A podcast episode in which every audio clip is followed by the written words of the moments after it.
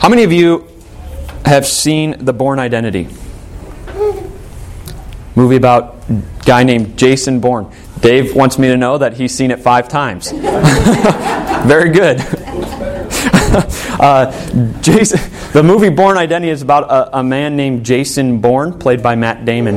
Uh, and it's one of my favorite movies. It's one of those that just keeps your intrigue going. Even after you've seen it one time, you, you want to see it again. But early on in, in, in the movie, you realize that Jason Bourne doesn't know anything about himself. Something happened in his past uh, that gave him complete memory loss. He doesn't know who he is, he doesn't know where he is, he doesn't know where he's from. He has no memory of what happened in his previous life before he woke up. Turns out he's just a great kind of super agent that works for the government and he has all these awesome fighting abilities. But early on in the movie, he walks into a bank and as he walks in, the bankers all recognize him, the security guards recognize him, and they lead him to a lockbox uh, that is his. And he, he goes behind this uh, screen and he opens up his lockbox, and there's a gun, cash, and all of these different passports. And so he opens a passport hoping that uh, he can find out who he is, what his identity is. But all of the passports has his picture in it. And each of the passports has a different name, and each of the passports come from a different country. And so he still doesn't know who he is because he's got multiple identities laying right in front of him. On one hand, there's a complete bummer because, like I said, he still doesn't know who he is at this point. On the other hand, it is kind of cool, isn't it? Because he could be whoever he wanted to be at a certain time. If he wanted to be a French from France, he could be a French guy. If he wanted to be from Germany, he could be a, a German. He could be from America. And he would have every right those citizens have. If he gets in trouble with the law, he can sim- simply change his identity. Must have been pretty nice. But I wonder if we sometimes do that in our life. I wonder if sometimes we uh, are different people depending on the situation we're in. uh, maybe sometimes we're one person at home, one person at work, one person at church, one person with our friends, one person at our kids' school. Uh, uh we we kind of change our identities just a little bit depending on uh, the situation that we're in. And that's not necessarily always a bad thing. I mean, you're one way with your friends uh, that you're not going to be with, say, your kids. But do we ever do that in our Christian life? Do we ever claim to be Christians when it's convenient for us? But then, when it's no longer convenient for us, do we go into the lockbox of our heart and exchange that identity with the identity of something completely different? And if we do that, if that's how we live, what are the implications of that? What are the consequences of changing our Christian identity out depending on the situation we're in? And maybe one more question. What does this have to do with the second commandment about misusing God's name? Because that's what we're focusing on today. You shall not misuse the name of the Lord your God. And what does this have to do with that? Well, thankfully for us, we get to look at Romans chapter 2 this morning. Paul wrote the letter to the Christians living in Rome around 57 AD. Uh, and he wrote, he never been there yet. He didn't start it, somebody else started it. But he wrote there because uh, there was strife in the Christian church. Uh, because the Jewish people, the Jewish Christians there, were arrogant.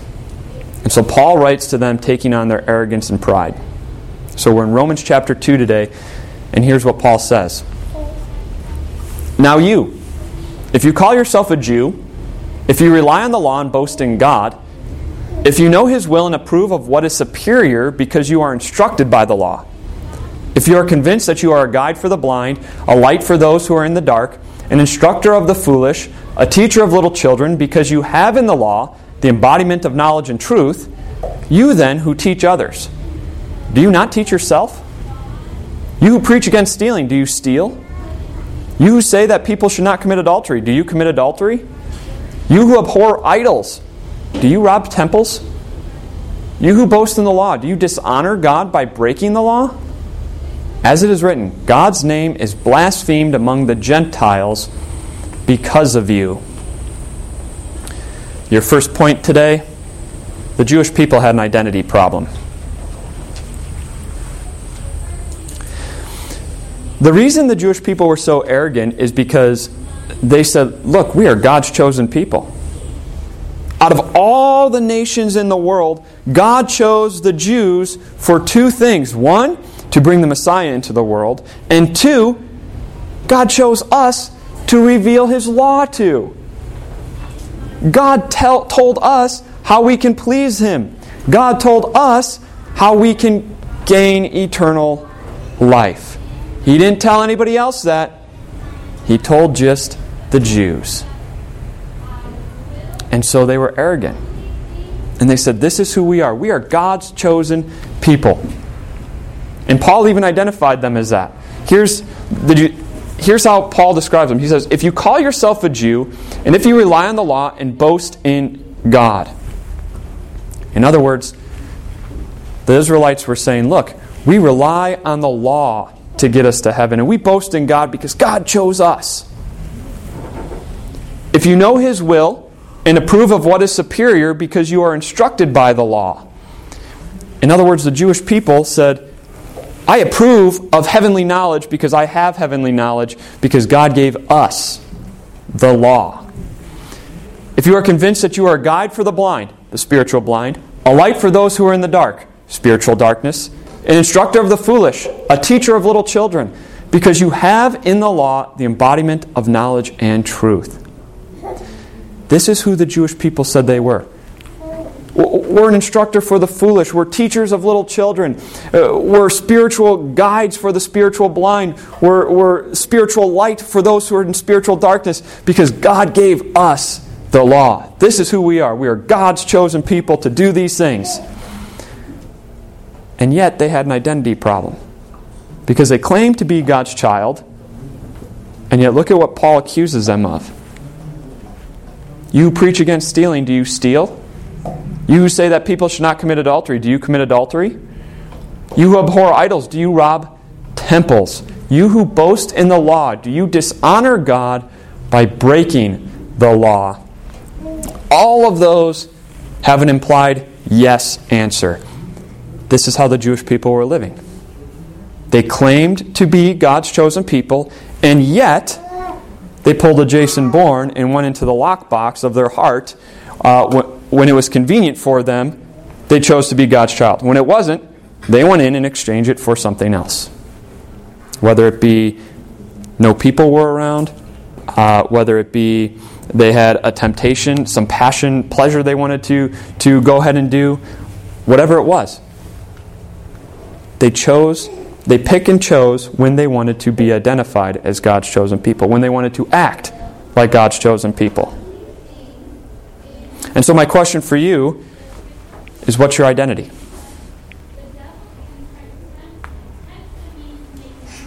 Well, the Bible says that we are God's blood bought children. You are God's child.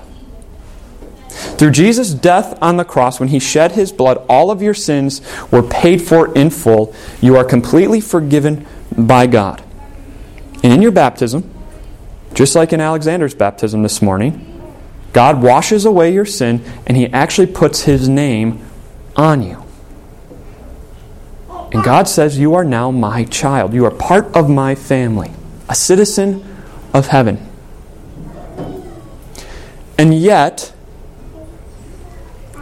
do we sometimes have an identity problem as well? Do, do we claim to be Christian when it's convenient for us, but when it's not, we go into the lockbox of our heart and pull out a different identity. Put that Christian one in for a little bit and pull out a different one. I think we all do. But we can ask some reflective questions, can't we? Do we when we are at home or when we're at a friend's house and, and, we're not driving, do we have one, two, three, maybe four extra drinks than we probably should because we're getting a good buzz going? We're getting uh, a, a little drunk and it's fun? even though we know that the Bible says drunkenness is a sin? In our conversations, do we use language where we misuse God's name and, and say things like, oh my God, or I swear to God, or uh, when we're shocked, Jesus? Do we misuse his name? On social media, what does that look like? What do our posts look like? What, what, articles are we sharing? What pictures are we posting up there? Are they giving glory to God or are they giving glory to me? Are we using language that Christians shouldn't be using? Are we being divisive on social media instead of encouraging one another? Do we have God's truth?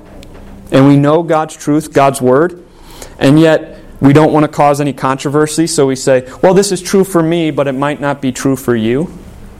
As if God's truth is, subjective and not objective.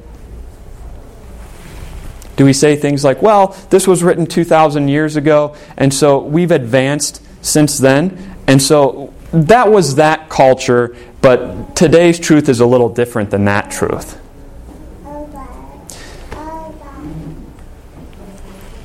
Do we get a little arrogant ourselves because of our background? Born and raised in, in the church, we know the Bible stories. We know what God's Word says. We, we, we know them all. And, and we become a little prideful, a little arrogant because we know it, and yet it doesn't reflect in our lives.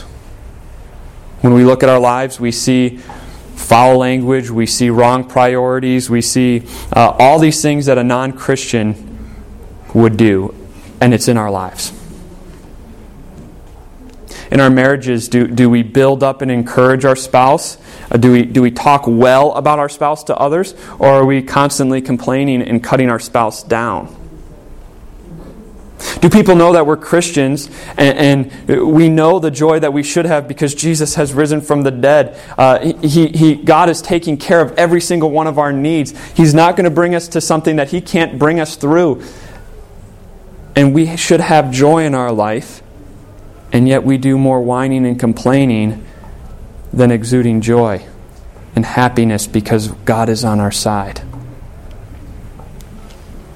All of these things have the same problem. The same thing that the Jews struggled with. It's an identity problem. We p- open up the lockbox of our heart and we exchange out identities. We say, I don't want to live like a Christian right now. I'm going to pull out this other identity. And we live like that. And you know what happens when we change identities, when we stop living like a Christian?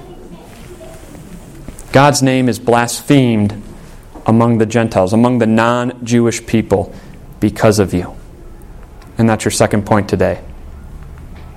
When God's people have an identity problem, his name is blasphemed.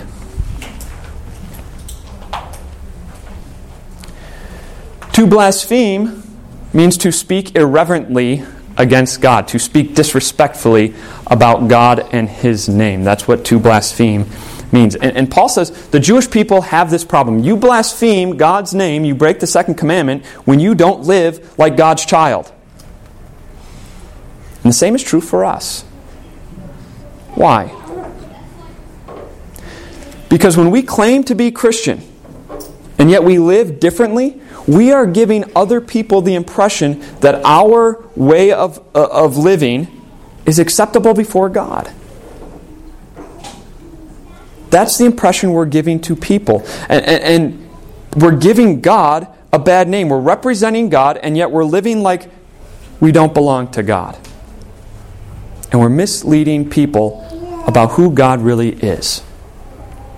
And Paul says when we do that, we blaspheme God's name. Last week, Ann and I uh, we went to California. We went on vacation and we had a great time.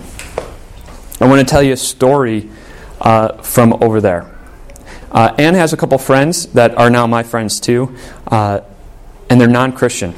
But the cool part is that they're, they're, very open and they want to talk about Christianity because they love philosophy and they, they think Christianity is just another philosophical idea. Um, so we, we talk a lot. One of our friends has a roommate named Kim. Kim is currently going through a divorce. She's married to a pastor. Uh, not a pastor in our branch of Christianity, a different branch, but she's married to a pa- Christian pastor. And they've only been married for maybe half a year, and they're getting divorced already. Uh, the pastor has blown through all of their money. She's in major debt. And according to Kim, he told her that she has gained too much weight since they've been married, and he doesn't want to be married to her anymore. This is the pastor's third divorce. I almost didn't tell that story because inside of us, what are we thinking? This guy's a huge jerk. And we want to shake our heads and we want to judge that guy. Because what did he just do uh, to Kim? What impression of Christianity, what impression of God did he just give Kim, his wife? What impression of Christianity did he just give our friend who's a non Christian, who already doesn't believe in God? And now, what did his actions just give her the impression of God? That this is okay? His name was blasphemed. And so, my question is what impression of God are we giving others?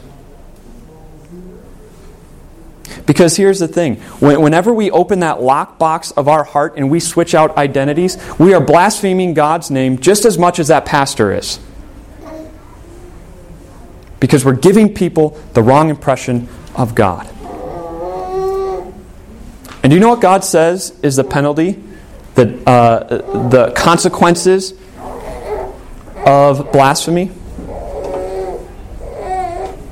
In Leviticus chapter 24, God says, Anyone who blasphemes the name of the Lord shall be put to death. It's death. That is the punishment for blasphemy. For the times when we live like non Christians and we give God a bad name.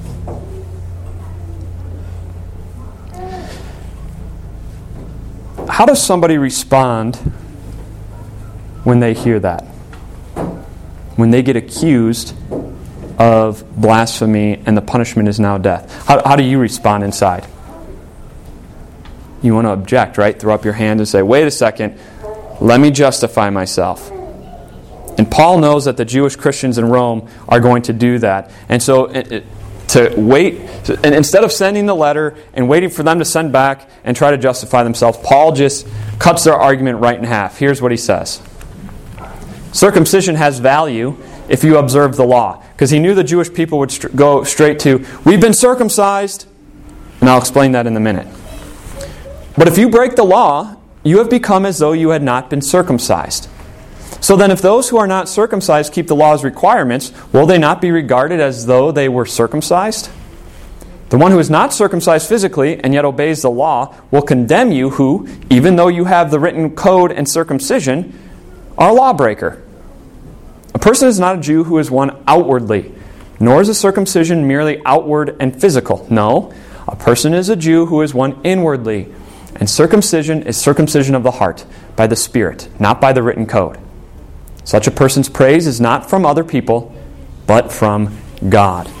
Okay, so Paul knew what they were going to say. Look, but we're circumcised, Paul. No big deal. The Jewish people were big on that because in, uh, in Genesis uh, chapter 12, God called Abraham and he said, Abraham, you, you are going to be the father of many nations. I'm going to bless all nations through you. It's through the Jewish family that I have chosen to bring the Messiah. And Abraham, or God gave Abraham a sign of this relationship, of this covenant, this promise from God. And he said, so that you know that you are part of this promise, part of my family, the, my chosen people, I give you circumcision, which seems like an odd sign. Um, but other cultures didn't really circumcise back then. And so this was distinct. And so people knew from this outward sign, it reminded them of God's promise that the Jewish people are God's chosen people. And so the Jewish people here are going to say, Look, Paul, I know what you're saying, but I'm part of God's chosen people. Check it out, I'm circumcised. And Paul says, God's not interested in your outward signs. This was for you so that you knew you were part of the covenant. But guess what? Just because you've circumcised yourself doesn't justify you. that doesn't declare you righteous. Circumcision of the heart does. A, a pure heart, a clean heart is what God wants. And why is that necessary?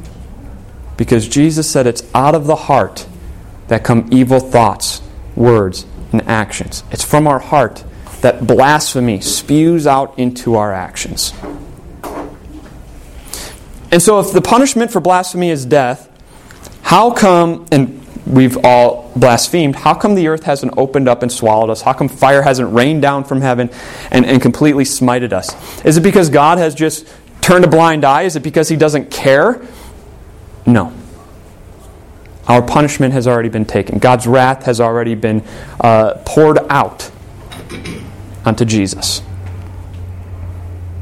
When Jesus was on trial before the Jewish people, do you remember what he was accused of?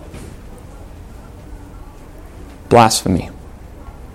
The Jewish people stood there and accused him of speaking irreverently about God. And yet, what do we know about Jesus? He was completely perfect. He gave God glory all the time. He, he always spoke well of God and gave him a good name. And yet, the Jewish people were absolutely right. Jesus was a blasphemer. Why? Because he went into your heart, into the lockbox of your heart, and he took your identity. And he stood before God and he said, God, I am Stephen Apt, the blasphemer. And God said, You shall die. You shall die. And he went to the cross where God poured out his entire wrath on Jesus for being a blasphemer, even though he was perfect, but he took my identity and yours. And before he closed that lockbox of your heart, Jesus said, Here's my identity. So that we can now stand before God and say, God, I'm a forgiven sinner. I am perfect. I am holy because look, I have Jesus' identity. And God says, You are forgiven. And in your baptism, He has washed your sins away, He has purified your heart, made your heart clean, and He's written His name on you. Earlier, we, I baptized Alexander, and what I say? I baptize you into the name of the Father, Son, and Holy Spirit. If we were wearing uh, jerseys, that name would be on the back of our jersey because that's our last name now before God the Father, Son, and Holy Spirit. His name is written on us. And notice what Paul says such a person's praise is not from other people, but from God. God praises you. And he says good things about you. I'm going to give you two, ver- two verses. 1 Peter 2, verse 9. But you are a chosen people, a royal priesthood a holy nation, God's special possession. For what, what purpose? That you may declare the praises of him who called you out of darkness into his wonderful light. God says you're his special possession. Isaiah 43 I will say to the north, Give them up, and to the south, Do not hold them back. Bring my sons from afar and my daughters from the ends of the earth, everyone who is called by my name, whom I created for my glory, whom I formed and made. You are God's sons. You are God's daughters because He has put His name on you. This is what God says about you. And so here's our third point, our take home today. Because God praised you first, praise God with your life. Martin Luther was a pastor in the 15th in, in, the 1500s, and he wrote a commentary on God's Word that we call the Catechism, uh, its, its teachings. And here's what uh, he says about the second commandment You shall not misuse the name of the Lord your God. What does this mean? We should fear and love God so that we do not curse, swear, use satanic arts, lie, or deceive by his name, but call upon it in every trouble, pray, praise, and give thanks. This week, make it a goal to call upon God's name in every trouble. Praise Him. Pray to Him. And give thanks to the one who praised you first. Amen. Let's pray. Gracious God, we thank you that you have put your name on us. We thank you that you have baptized us into your name and into your family. We ask that uh, as we go out and live our life, that you help us to live a life for you that represents your name uh, so that other people may call upon it uh, and, and know that it is holy and perfect. In your name we pray. Amen.